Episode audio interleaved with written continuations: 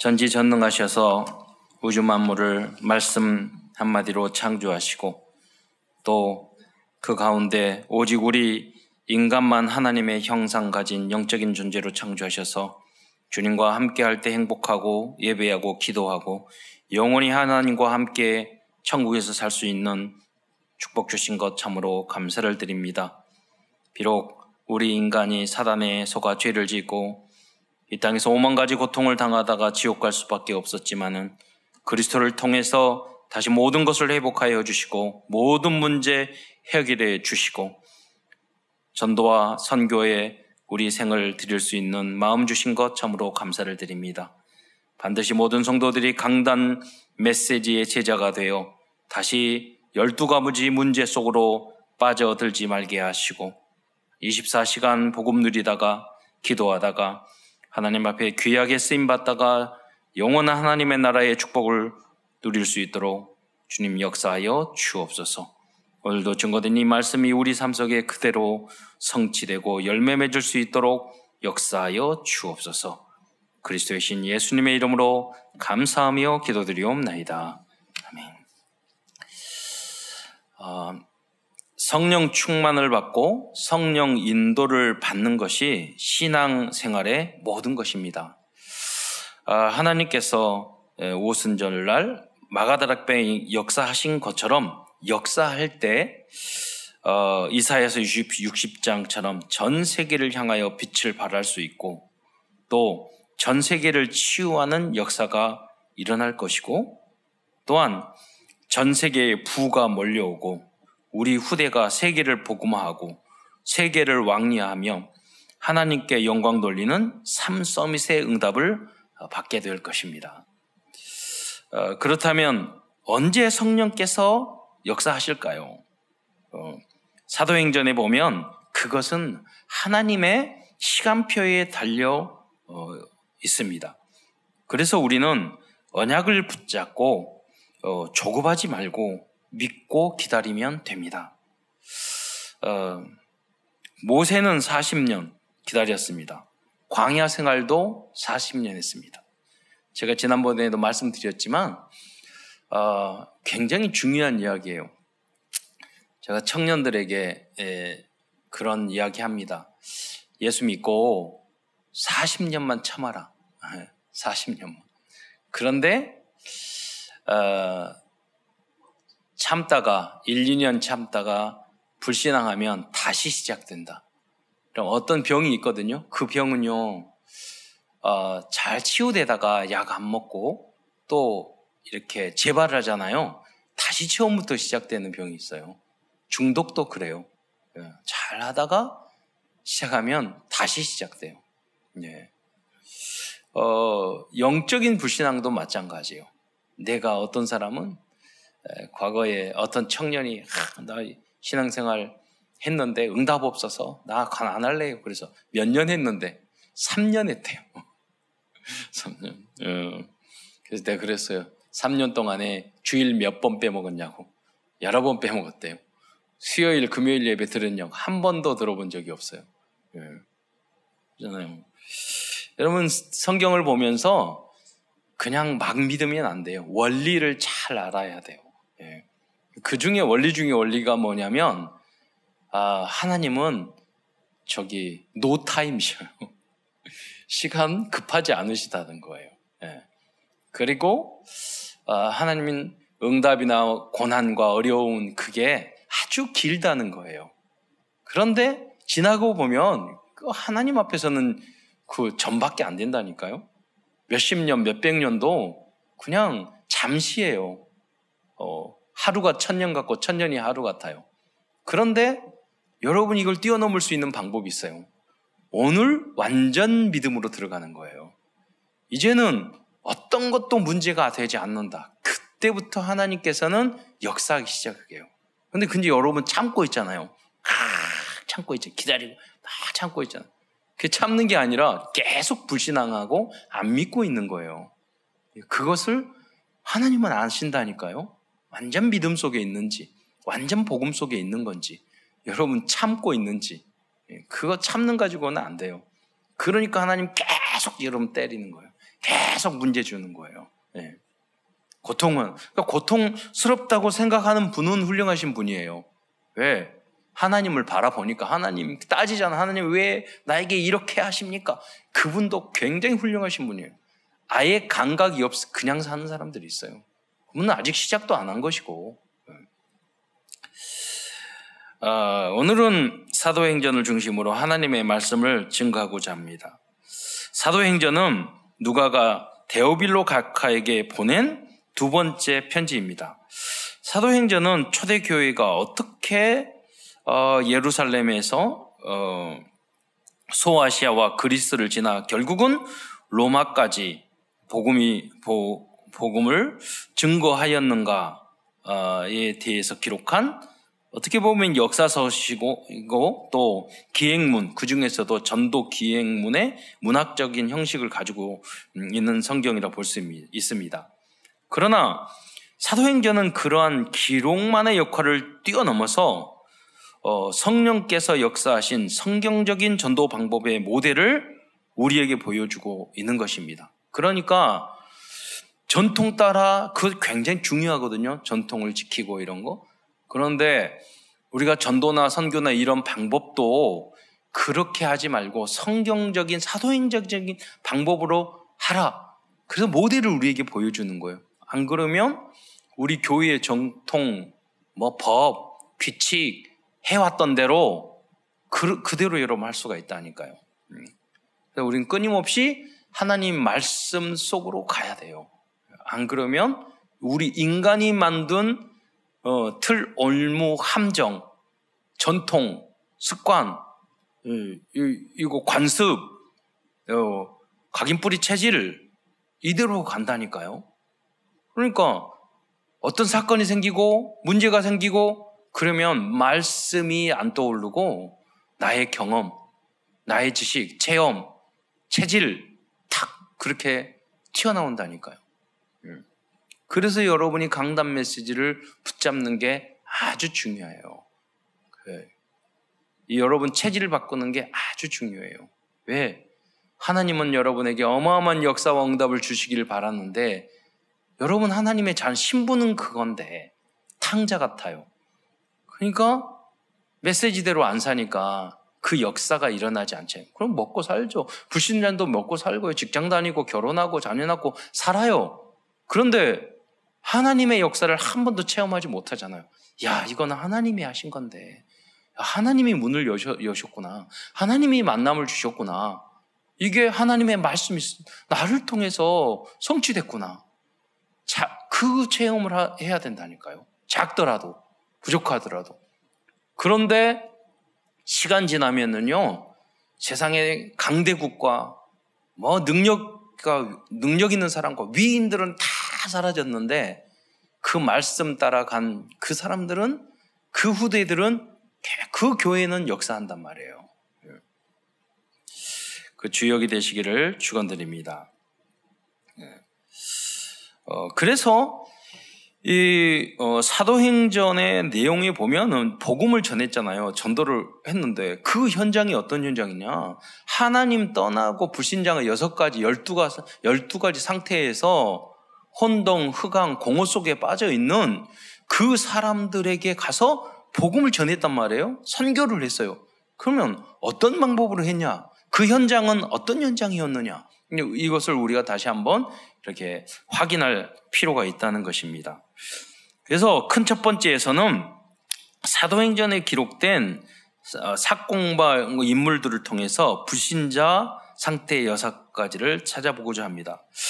하나님을 떠난 인간들과 또 여러분 중요한데 하나님을 믿더라도 교회를 다니더라도 하나님의 자녀라 하더라도 하나님의 말씀대로 살지 못하는 사람들은 모두 이 불신자 상태 여섯 가지와 싸우며 이 땅에서 살아갈 수밖에 없어요.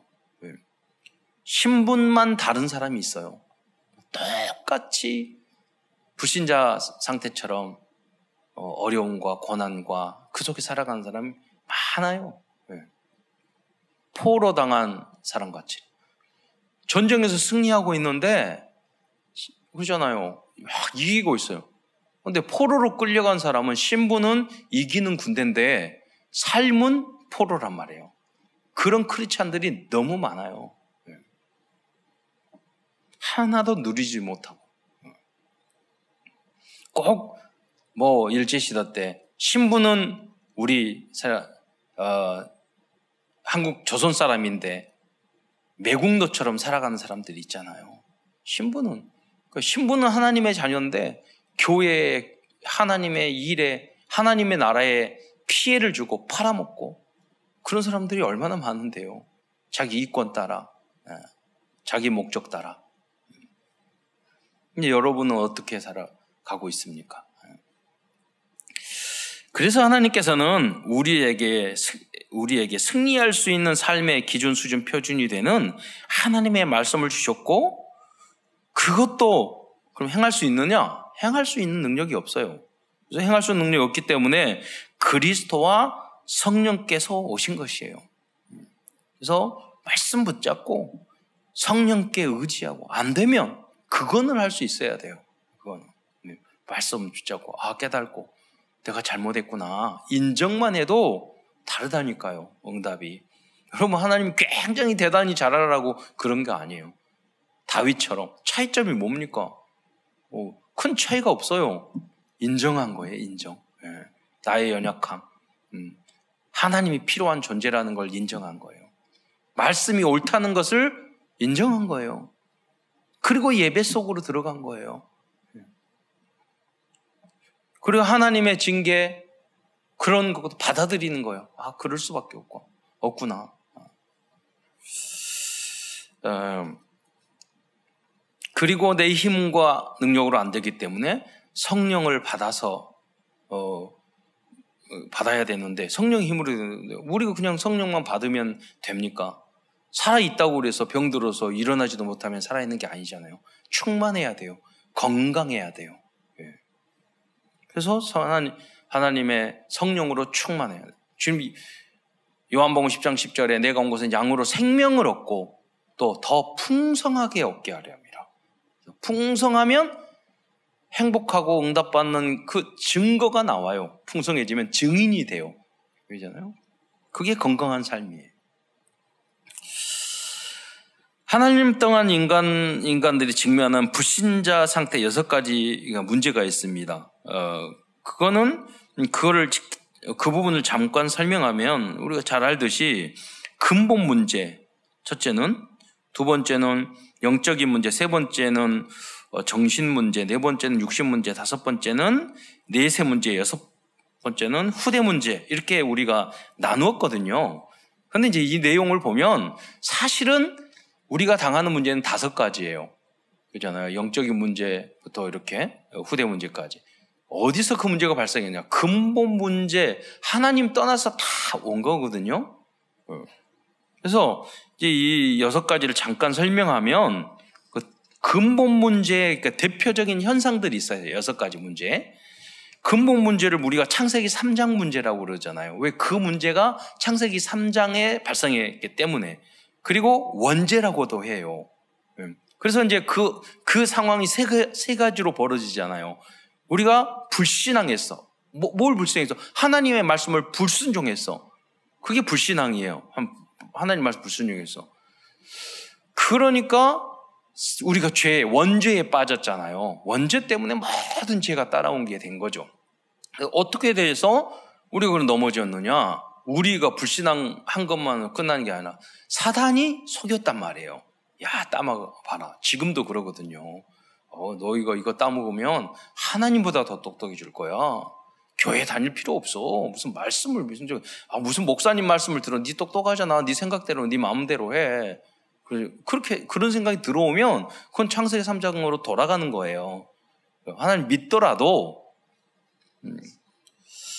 그래서 끊임없이 이 싸움이죠. 그래서 여러분이 이 창세기 3장 근본 문제를 해결하기 위해서 순종해야 돼요.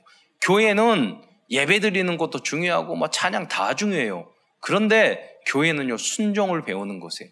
옳은 일, 잘하는 일 다 따라오는 거지만 그거 아니에요, 여러분.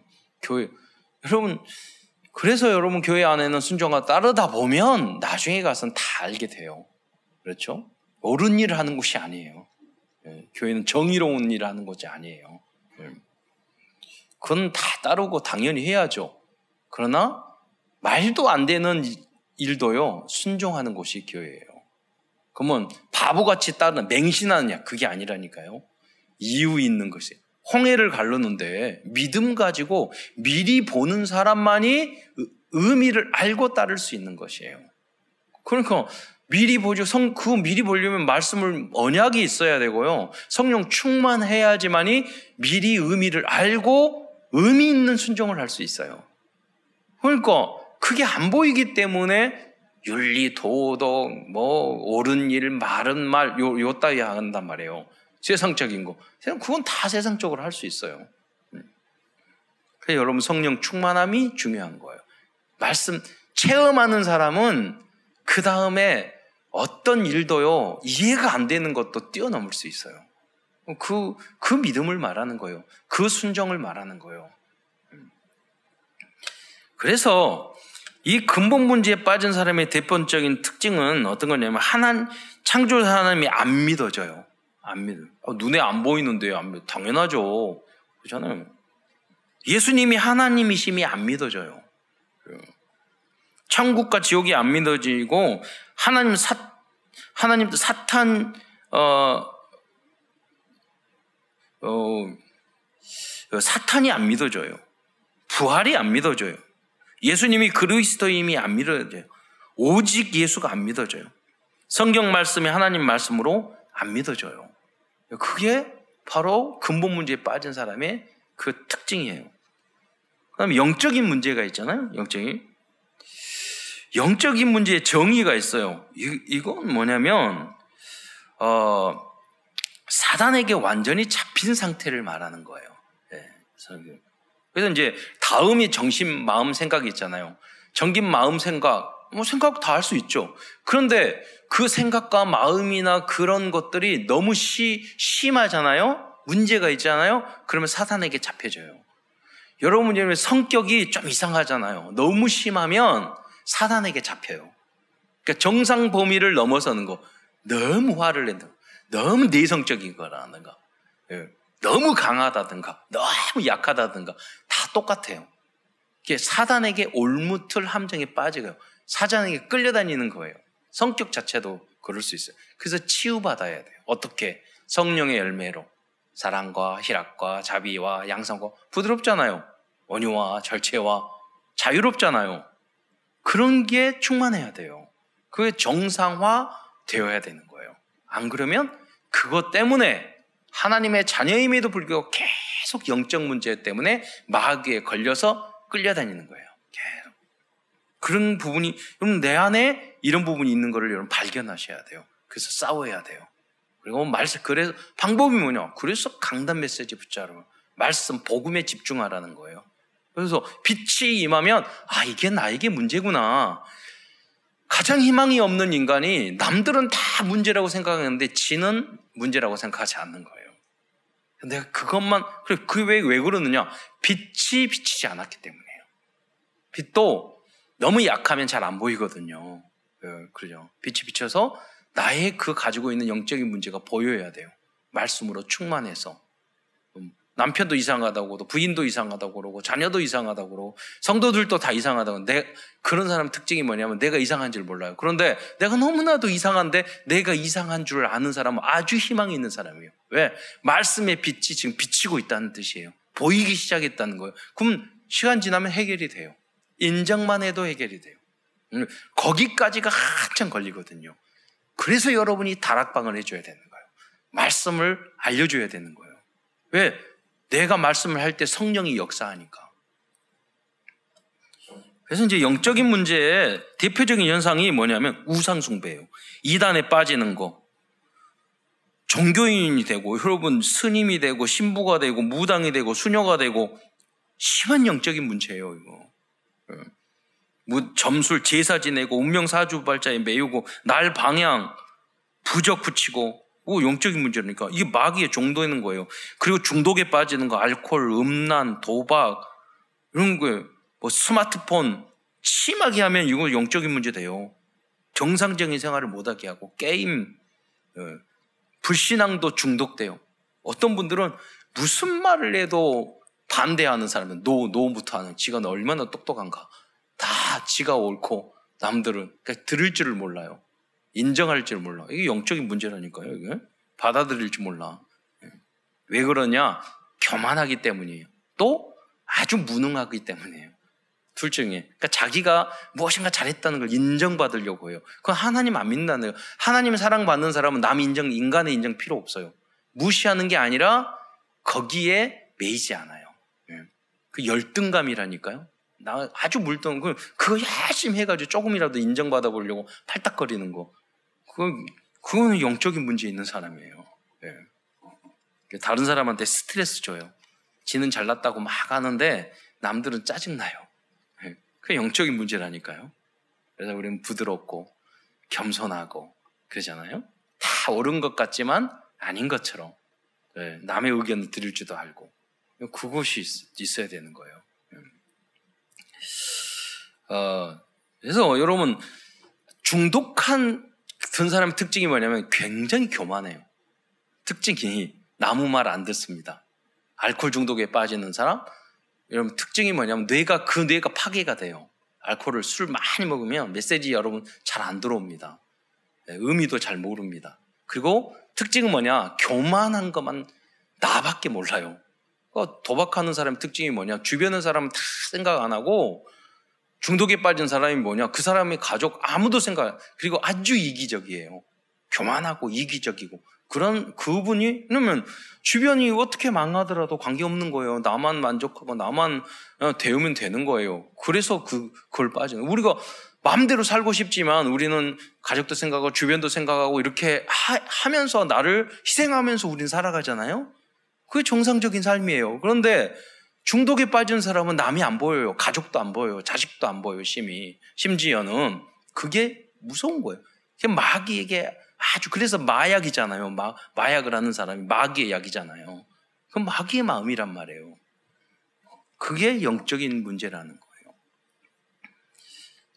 어, 그러다가 귀신 벌리고 뭐 가위 눌리고 이, 이래요. 그 원인이 남을 사랑하고 복음적이고 이런 사람 가위 안 눌려요. 귀신 안 보여요. 그런데 특징이 뭐냐? 너무 이기적이고 나만 생각하고 내가 옳다고 생각하고 이 율법주의로 빠지면 영적인 문제 생기게 되고 그럼 이런 영적 사단의 통로가 돼서 귀신이 역사하는 거죠. 특징이. 예. 여러분도 뭐가 이상하게 악몽 꾸이고 그런 사람 성질이 영적인 문제가 있는 거예요. 더러운 거예요. 남을 사랑하고 희희하고 부드럽고 이런 사람 그런 거 안 해. 안 와요. 잘 자요. 잠 안 오고 생각, 지 생각이 얼마나 많은지 잠이 안 올 정도로 음, 그런 거예요. 다음에 이제 정신 문제. 이 정신 문제의 마음과 생각의 문제거든요. 그러니까 정의는 뭐냐면 정상적이지 못한 마음과 정신의 상태, 정신 문제가 심해지면 모두 영적인 문제와 육신 문제로 다 퍼져나가요. 예. 그래서 이제 뭐 여러분 정신병까지 가죠. 정신병은 건강염려증, 우울증, 히스테리, 반사회성, 연쇄살인, 뭐 편집증, 강박증, 정신분열, 경조증, 사회적 내향성. 그래서 불안하고 답답하고 조급하고 남, 남, 남의 것을 탐하고 도둑질하고 거짓말하고 감사하지 않고 부정적인 생각하고 행복하지 않고 웃지 않고 비판적이고 칭찬할지 모르고 용서하지 못하고 자기 이익만 생각하고 너무 많아요. 제가 수백 가지 적어는 수십 가지. 이거 올려드릴게요. 제가 이거 이거 다락방 하면서요 여쭤봐가지고 다 정리를 한 거예요. 이게 다 이런 특징이 다 있단 말이에요. 근데 어떤 분은 제가 지교회에서 물어봤어요. 어, 이것 중에서 정신적인 문제가 뭐가 있냐고 그러면 그냥 개, 괜신이 그냥 눈물이 난대요. 이것도 문제야. 괜히 문제가 눈물이 난대요. 그리고 가정에 대해서 뭐 열등함을 가지고 있다든가 뭐 이런 거 성공해서 집착한다든가 뭐 많습니다. 이런 부모에 대한 상처가 너무 심하다든가 여러분 다 부모님 훌륭한 부모님 없어요. 다 문제 있어요. 그래도 우리는 효자가 돼야 되는 줄 믿으시기 바랍니다. 복음 완전 복음 속에 들어가는 사람은 거기에 매이지 않는다니까요. 네. 다 우리 부모님 우리 할아버지 할머니 보면은 일자 무식이고요. 다 성격 이상한 것도 그랬어요. 그 속에서도 효자들 많았어요. 욕심 문제 이게 발전하면 다음은 당연히 가는 거예요. 대표적인 현상이 뭐냐면 육신 문제로 가정, 가정이 파괴돼요. 형제들과 싸우고 이혼하고 분열되고 음, 그렇습니다. 육신 문제. 가정의 문제가 생겨요. 그리고 일마다 되는 것이 없어요. 그래서 원인도 알지 못하는 질병 이런 것들 옵니다. 예. 계속 가난하고 이유 없이 몸이 아프고 그런 것들 재정적으로 탁 모르고 돈에 매이고 어, 그런 그런 거예요. 예. 사업도 계속 안 되고 어쨌든 원인 가만히 생각해 보세요. 근본 문제도 확실하게 언약을 붙잡지 않으면 복음을 알지 못하면 이 길을 가게 돼 있어요. 그렇잖아요. 그러다가 내세 문제. 이 내세 문제면 삶이 지옥 같아요. 죽음에 대해서 두려워요. 어. 어. 그리고 죽은 후, 그 어떤 분은 그 말씀 하시더라고요. 저녁마다 주, 주, 자려고 하는데 두렵대요. 자는 게. 왜? 내일을 눈 떴는데 아침에 죽어버렸으면 어쩔까? 별 걱정을 다 하시네. 그런데 그분은 굉장히 심각하다니까요. 제가 직접 들어서 깜짝 놀랐어요. 그 말을 하기에. 아, 이럴 수도 있구나. 그러니까 지옥 문제가 저녁에 잘 때 아침 죽을까봐 그게 걱정이 되는 거예요. 불안, 공포. 어, 있다니까요, 여러분. 죽게 모든 염려 맡기시기 바랍니다. 예. 그러다가 후대 문제입니다. 대표적인 현상이 뭐냐면 자녀의 탈선, 타락, 저주, 재앙이 재앙 물려줘요. 부모와 똑같은 그런 중독, 나쁜 성격, 악한 습관, 예, 그런 그대로 본대로 해요. 여러분 부모님이 그랬으니까 그 나쁜 걸 그대로 배워, 배운다. 그, 그건 성령 충만한 자녀가 아니죠. 우리는 뭐냐면 타산지석이라는 말을 하잖아요. 부모님이 이렇게 이렇게 했으니까 나는 그렇게 하지 말아야지. 그 속에서 우리는 배워야지. 배워야지. 발전을 해야지. 부모님이 그랬으니까 그 저주, 재앙, 그 성격, 그 문제 그대로 물려받아가지고 부모님 탓하고. 여러분, DNA라는 건 무서운 거예요. 올 수밖에 없어요. 그러면 조심해야 돼요. 그러잖아요. 부모님이 혈압이 있고, 그럼 온다니까요. 암 있고 온다니까요. 분명히. 그러니까, 그러니까 여러분 조심해야지. 어, 탓할 거예요? 아니잖아요. 그 성격이나 모든 문제도 마찬가지예요. 그래서 우리는 복음이라는 그런 걸로 걸러내야 돼요. 네, 복음으로. 네, 저주, 재앙을. 그래서 여러분이 복이 크는 시조가 되시기를 축원드립니다. 자, 그래서 이 문제를 해결하는 그 길이 뭐냐? 방법이 강단 메시지 붙잡는 거 시작이에요. 치유되기 시작합니다. 네.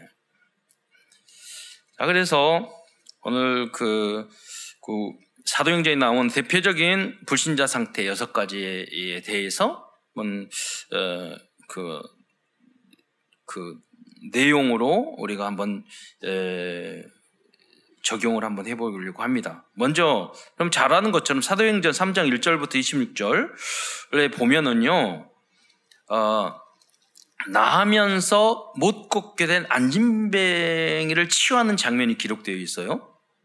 이거 한번 3장 2절을 한번 읽어보시기 바랍니다. 나면서 못 걷게 된 이를 사람들이 메고 오니 이는 성전에 들어가는 사람들에게 구걸하기 위하여 날마다 미문이라는 성전 문에 두는 자라. 자, 이 분의 상태를 불신자 상태 여섯 가지로 우리가 분석해 보자는 거예요. 근본 문제입니다. 그는 날마다 성전 미문에 앉아 있었지만 정확한 복음을 들어본 적이 없어요. 예, 근본 문제. 영적인 두 번째 영적인 문제입니다.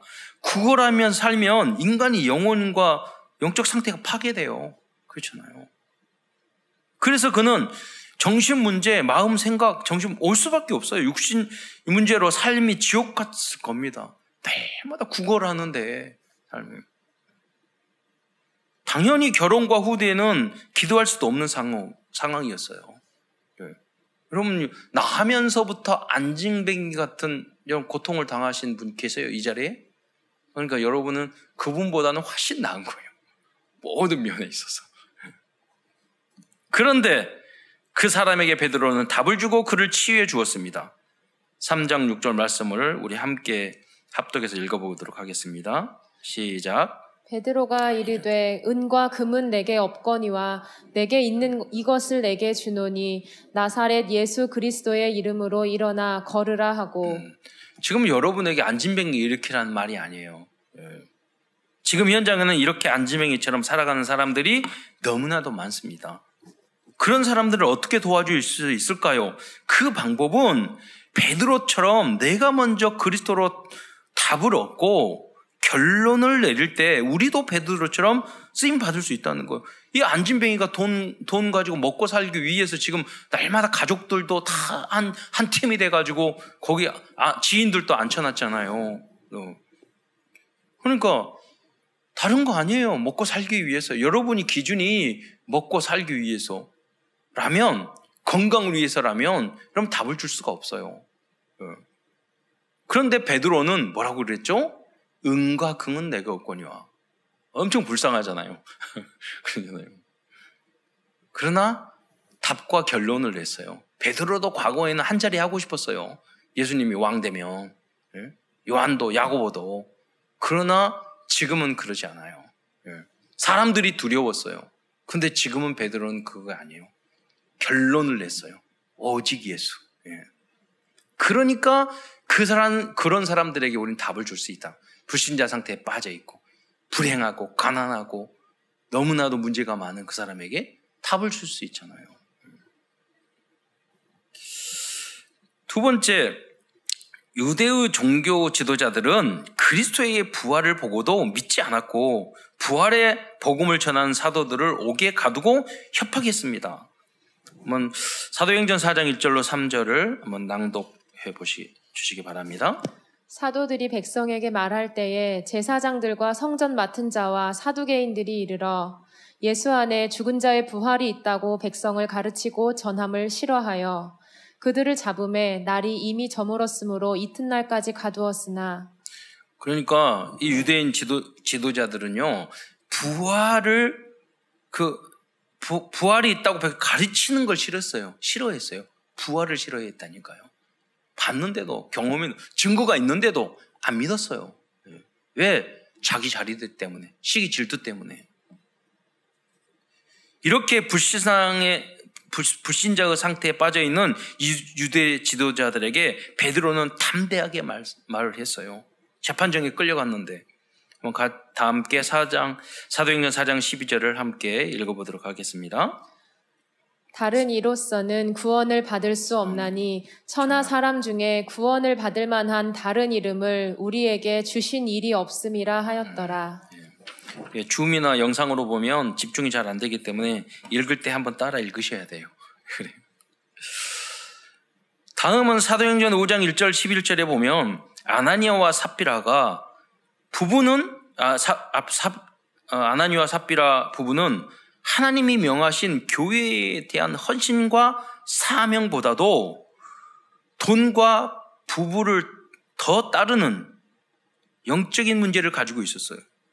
그러나 어떤 분은 여러분 어, 금술이 너무 좋아서요 교회 안에서도 내 남편에게 조금 불리하면 막 화가 나고 내 부인에게 뭐가 옳든 그르든 관계없이 그런 사람도 있어요. 예. 그거는 싸우는 게 천배 나아요. 그렇잖아요. 잘못하면. 네. 그게, 그게 우상이에요. 하나님 그것을 가만히 두지 않으셔요.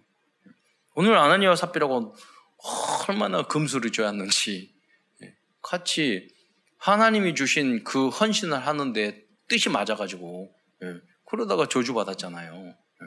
이런 것은 옳지 않은 거예요. 그래서 여러분이 하나님 말씀대로 따라가요. 그러잖아요. 예를 교회 안에서 남편의 아내가 잘못된 행동을 하면 교회에 피해 주는 행동을 하면 여보 그러면 안 되지. 왜 그렇게 행동? 이렇게 말을 해줘야지. 그, 그래 우리 우리 남편이 하는 것은 다 맞고 우리 부인이 하는 것은 다 맞고 우리 자식이 하는 것은 다 옳고 우리 자식에게 피해 주는 것은 다 나쁜 거고 그러면 안 되잖아요. 예.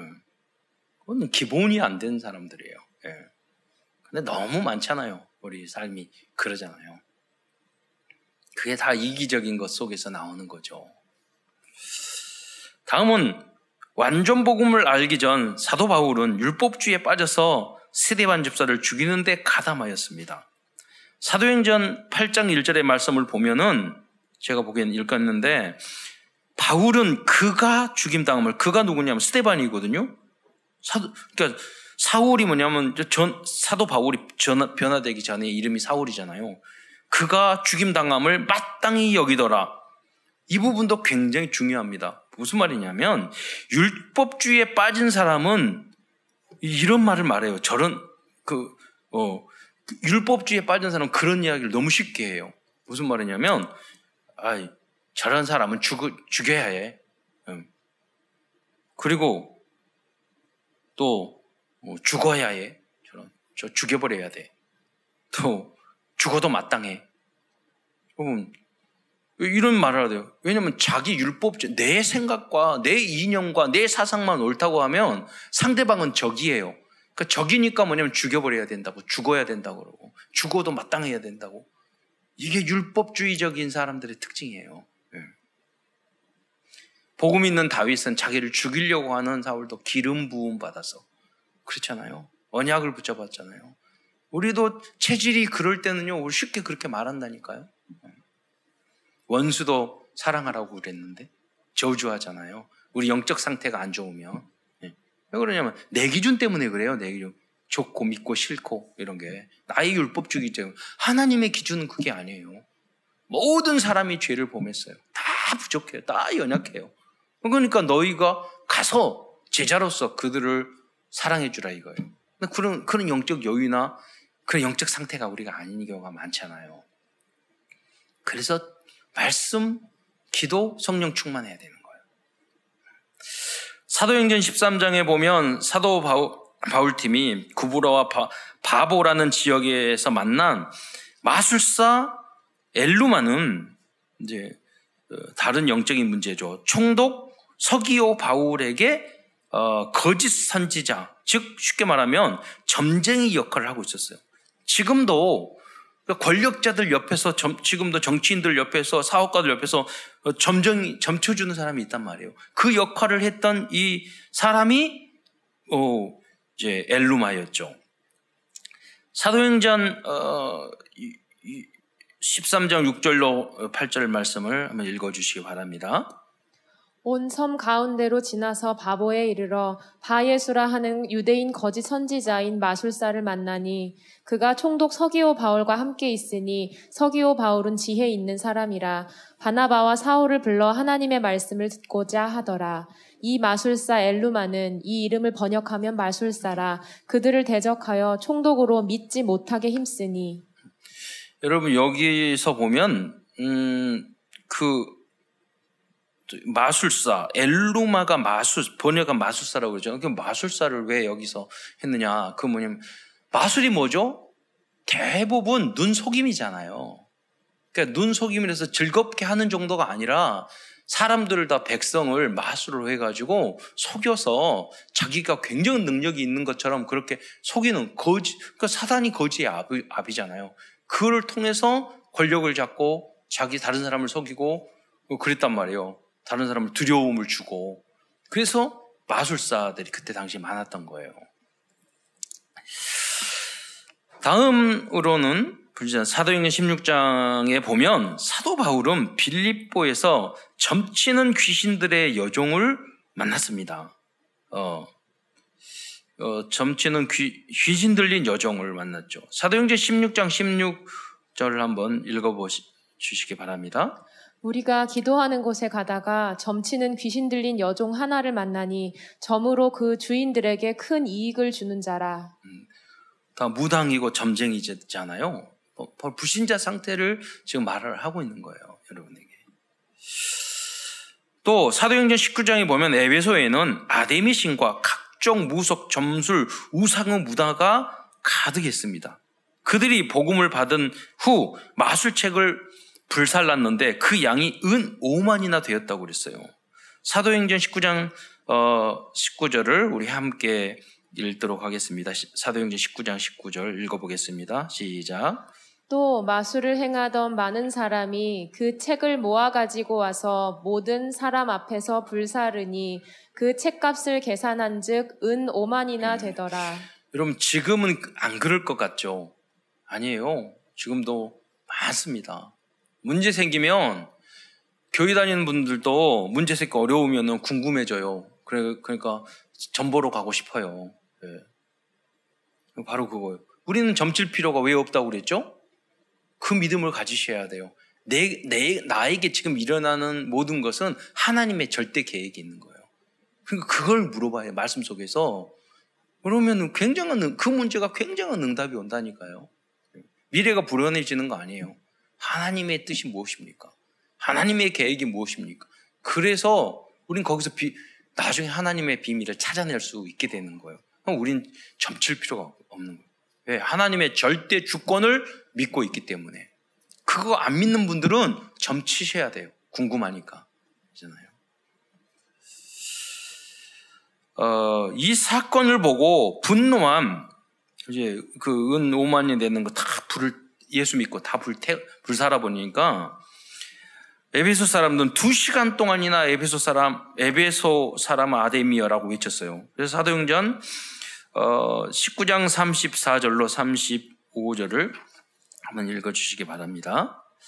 그들은 그가 유대인인 줄 알고 다 한 소리로 외쳐 이르되 크다 에베소 사람의 아데미어 하기를 두 시간이나 하더니 서기장이 무리를 진정시키고 이르되 에베소 사람들아 에베소시가 큰 아데미와 제우스에게서 내려온 우상의 신전지기가 된 줄을 누가 알지 못하겠느냐 여러분 생각해 보세요. 두 시간 동안 소리 지르기가 쉽지 않잖아요. 그러니까 무속 점술 우상에 얼마나 그 삶 속에 찌들어져 있으면 여기에 이런 역사가 일어나니까 위협을 느끼고 막 소리를 질렀잖아요. 그렇다면 바울 어, 팀은 이러한 현장에서 어떻게 복음을 증거하였을까요? 큰 두 번째에서는 사도 바울 팀이 불신자 상대 여섯 가지 속에 빠져 있는 현장에서 행했던 성경적인 전도 방법에 대해서 말씀드리겠습니다. 물론 먼저 여러분이 복음으로 복음을 깨달아야 되겠죠. 완전 복음. 그걸 그걸 전제해서 그 전도 이 복음을 깨달았으면 방법이 있을 거 아니에요. 예. 그 방법은 우리가 어, 이 사도행전에서 찾을 수 있는 그런 성경적 전도운동의 방법은 다락방, 또 팀사역, 미션홈, 전문사역, 지교회라고 볼 수 있습니다. 그러니까 이 지교회는요, 결론적으로 지교회가 만들어지는 건데 이 지교회 사역은 예, 지교회는 뭐냐면 미리 보고 찾고 누리고 정복하고 성취하는 거예요. 지교회라는 것은. 그래서 여러분 지교회 사역 저희 제가 어, 다락방은 누구냐 불신자에게 하는 거고요. 다락방은 믿음을 양육하도록. 근데 지교회는 한 사람이 지교회라고 그랬거든요. 그, 그 사람은요. 내가 미리 보고 아 저, 내가 전도해야 되겠다. 이 마음을 여러분 가지면 그 사람이 지교예요. 우리가 우리가 너희가 하나님의 성전인 것과 그랬잖아요. 지교의 시작이요. 그래서 발전해서 나중에 지역 교회까지 나중에 말씀드리겠죠. 그렇게 되는 거죠. 그래서 우리 어, 교육자들에게 말했어요. 이제는 어느 지역 무슨 지교회 하면 나 복잡해서 그냥 그 사람 이름 붙이라고 그러죠. 가보면 무슨 병원이면 누구누구 병원 다 붙여져 있잖아요. 그래 여러분도 내가 그 영적 치유를 하는 그 지교회를 나로부터 시작하는 거예요. 그래서 두 명, 세 명 쭉 하고 다락방은 뭐냐? 불신자를 아직 전도하고 싶은 마음이 없는 사람을 전도 훈련받고 싶은 마음이 없는 사람은 그건 중직자는도 관계없어요. 목사도 마찬가지예요. 그 사람에게 전도하고 싶은 마음을 들도록까지 해주는 게 다락방이라니까요. 음. 그래서 전도하고 싶어요. 그럼 진짜 전도하고 싶어요. 그러면 이제 당신은 지교회입니다. 이름 붙여주시면 돼요. 그 순간에, 그 자리에서. 다락방이 변하여 어, 지교회가 되는 거예요. 그 사, 제자들이 모여가 모이는 게 미션홈이고, 예, 그잖아요. 그 팀이 팀을 그 사람들을 설득하고 이한 게팀 팀 사역 팀 사역이고 이해시키는 게 그 팀이 돼서 현장으로 나가는 게 팀 사역 전도예요. 성경에 조금 나왔는데 이걸 이해하기 좋게 정리 용어로 정리해 놓은 거죠. 예. 어, 그래서 정리를 하자면 첫째 다락방이란 오직 예수 때문에 모인 사람들의 모임이고 오직 복음만 증거하는 말씀 운동, 기도 운동, 전도 운동을 하는 것을 의미합니다. 우리들이 다락방 전도 운동이라고 이름을 붙인 이유는 마가 다락방에 모인 분들이 오직 예수 때문에 모인 사람들이기 때문입니다. 즉 우리도 그들이 가졌던 오직 예수라는 믿음의 길을 걸어져 가자는 그런 의미, 의미로 붙인 것입니다. 두 번째 팀 사역입니다. 사도 바울은 팀으로 파송되었고 항상 팀으로 전도 캠프를 하였고 선교 현장에서도 팀 형성을 위한 만남의 응답부터 받았습니다. 그래서 가능하면 혼자 움직이면 안 돼요, 역사가. 그 팀으로 항상 움직여야지 지속될 수 있고 그렇습니다. 이 팀의 응답도 성령님도 따라 순종하다가 만남의 축복을 받아 형성되었어요. 그래서 여러분, 여러분 팀 사역하고 팀 사역 전도하고 달라요. 팀 사역이라는 상담을 하고 대화를 이렇게 해주는 것을 말을 하고요. 치유해주고 대화해주고 그리고 팀 사역 전도는 팀에 대해서 현장에 문을 여는 거예요. 예. 그래서 그게 팀 사역이에요. 음. 어, 그래야지만이 큰 문이 열려요. 그리고 현장에 나갈 때도 무엇을 목표로 해서 하나님이 예비된 팀과의 만남. 근데 여러분 우연히 만났는데요. 10년, 20년 만난 사람부터 더 통해요. 그 사도 바울이 그 역사를 했잖아요. 여러분이 그리스도로 결론난 팀 형성이 되면 현장에 나가면 그런 팀들이 만들어져요. 뭐 사업도 마찬가지예요. 모든 일도 마찬가지예요. 어, 그래서 여러분 그 증인이 되시기를 축원드립니다. 다음은 미션홈입니다. 미션홈의 흐름이 사도행전과 성경 안에 많이 있습니다. 마가의 다락방도 미션홈이었습니다. 그 미션홈이 나중에는 예루살렘 교회가 되었습니다. 어, 사도행전 16장 15절에 기록된 루디아, 의 집이 빌립보 교회가 되었습니다. 그래서 사도행전 16장 15절에 보면 그와 그 집이 다 세례를 받고 우리에게 청하여 이르되 만일 나를 주 믿는 자로 알거든 내 집에 들어와 유하라고 강권하여 머물게 하느니라. 이런 역사가 엊그제도 어떤 분이 말씀하시는데 뭐, 뭐 처음 믿었던 분인데 만난 지 얼마 안 됐는데 불신자래요. 우리 집에 와가지고 성경 공부해 주라고 그랬대요. 집을 오픈했단 말이에요. 예. 그런 만남이 여러분 그런 체험이 있어야 되는 거예요. 그게 말씀 성취란 말이에요. 어, 17장에 보면 야고부 집이 데살로니카 교회가 되었습니다. 28장에 보면 바울이 새 집에서 제자들을 모아놓고 미션홈 사역을 했는데 로마 교회가 되었습니다. 가정에서 제자화시키는 것은요, 로마도 못 막습니다. 공산당도 못, 못 막아요. 또, 코로나도 못 막아요. 그러잖아요. 가정에서 지금 해야 돼요. 가정에서 우리가 줌으로 보고, 여기 말씀 듣고, 거기서 말씀 사역하는데, 어떻게 막겠습니까?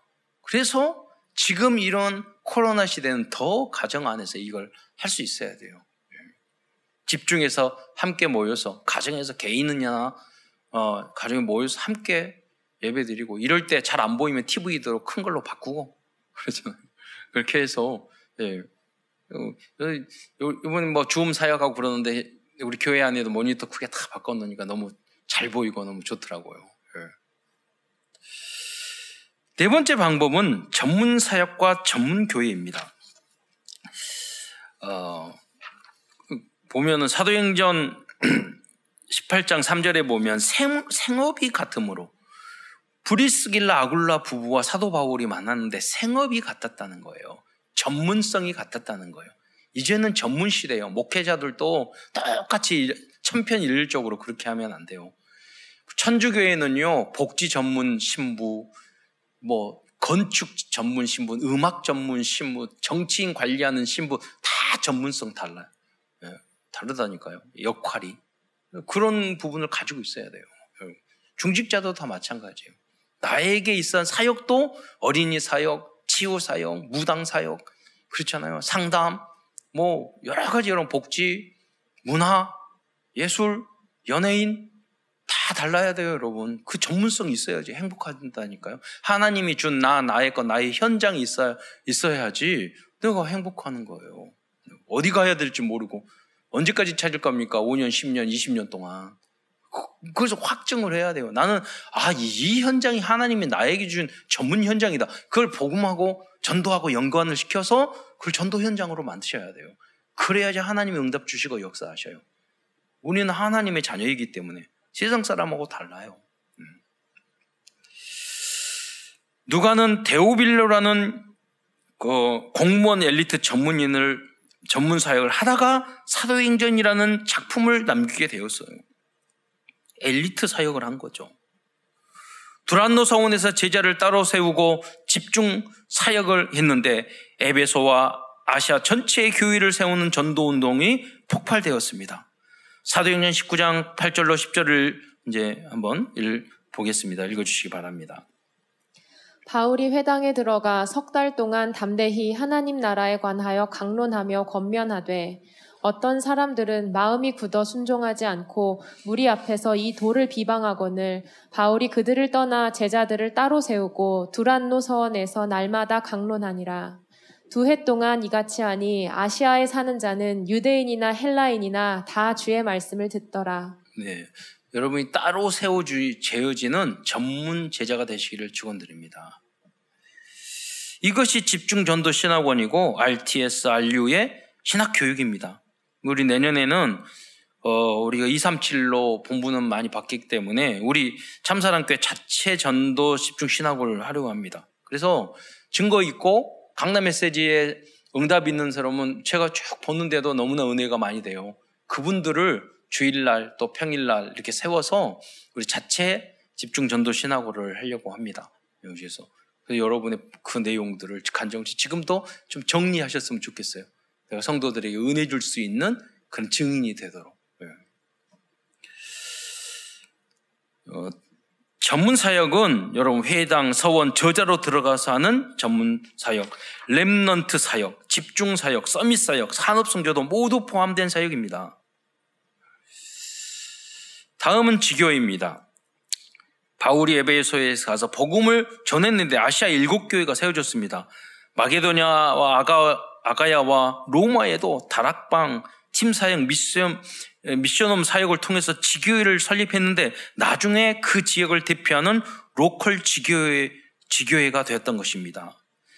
지역에서 전도를 해야겠다고 아까 말씀한 것처럼 시작은 우리 한국 교회, 교회에서도 마찬가지야. 다 가정에서 시작을 했어요. 최초의 교회는 집에서 시작했다니까요. 교회들이 다 개척한 가정에 시작한 교회들이 많아요. 그래서 사도 바울은 이런 한 사람을 찾아서 다락방을 다락방 틴 사역 미션 정, 미션홈 전문 사역을 하다가 지역을 살리는 그런 지교회와 전도의 대역사를 이루었던 것입니다. 예비된 그 한 사람. 그러니까, 그러니까 여러분 새로운 현장에 가면요 희한하게 그런 사람을 만나요. 그게 코로나 때문에 우리가 뭐, 뭐 이거 못 하고 있는데 여러분 이게 종식되면은 영어로도 일본어로도 중국어로도 외워서 현장에 가서 선교 현장을 왜 가야 되나 가면 이상하게 이런 사람들을 만나요. 그럼 그 사람들을 딱 중심으로 해서 교회를 세우면요 금방 역사가 일어나요. 대역사가 일어나요. 예. 그것을 선교 현장에서 체험할 수 있어요. 로컬 이 지역하고는 또 한계가 있어요, 여러분. 예. 말씀을 마무리하고자 합니다. 그렇다면 사도행전에 등장한 인물들은 어떻게 성경적인 전도 운동을 통해 불신자 상태에 빠진 현장에서 복음 운동, 그리스도 운동을 할 수 있었을까요? 첫 번째, 영역입니다. 다락방 운동을 지속할 만큼 오직 예수의 영으로 충만하였습니다. 즉 138을 오직 138을 눌렸다는 거예요. 다른 거 다 필요 없어요. 138이면 다 끝나는 거예요. 그리스도, 하나님 나라, 성령 충만. 이걸로 모든 문제 해결하는 거예요. 두 번째 지력입니다. 그들은 세계봉화를 이끌 엘리트들이 따를 정도로 말씀과 복음에 대한 지혜와 지식이 충만하였습니다. 그래서 말씀으로 여러분 잘 훈련돼야 돼요. 체력입니다. 영혼이 잘됨 같이 범사에 잘되고 강건한 모습을 통해 땅 끝까지 그리스도의 증인이 되었습니다. 뿐만 아니라 사도 바울은 많은 병이 있었지만 그 육신의 연약함이 천명 사명, 소명 사명을 막을 수 없었어요. 네 번째 경제력입니다. 항상 부족한 것 같았지만 하나님께서는 이 예비해 두신 제자들을 통해서 부족함이 없는 경제 응답을 주셨습니다. 인력입니다. 전도 운동에 올인하자 현장을 all out, all change 할 제자들과의 만남을 주셨습니다.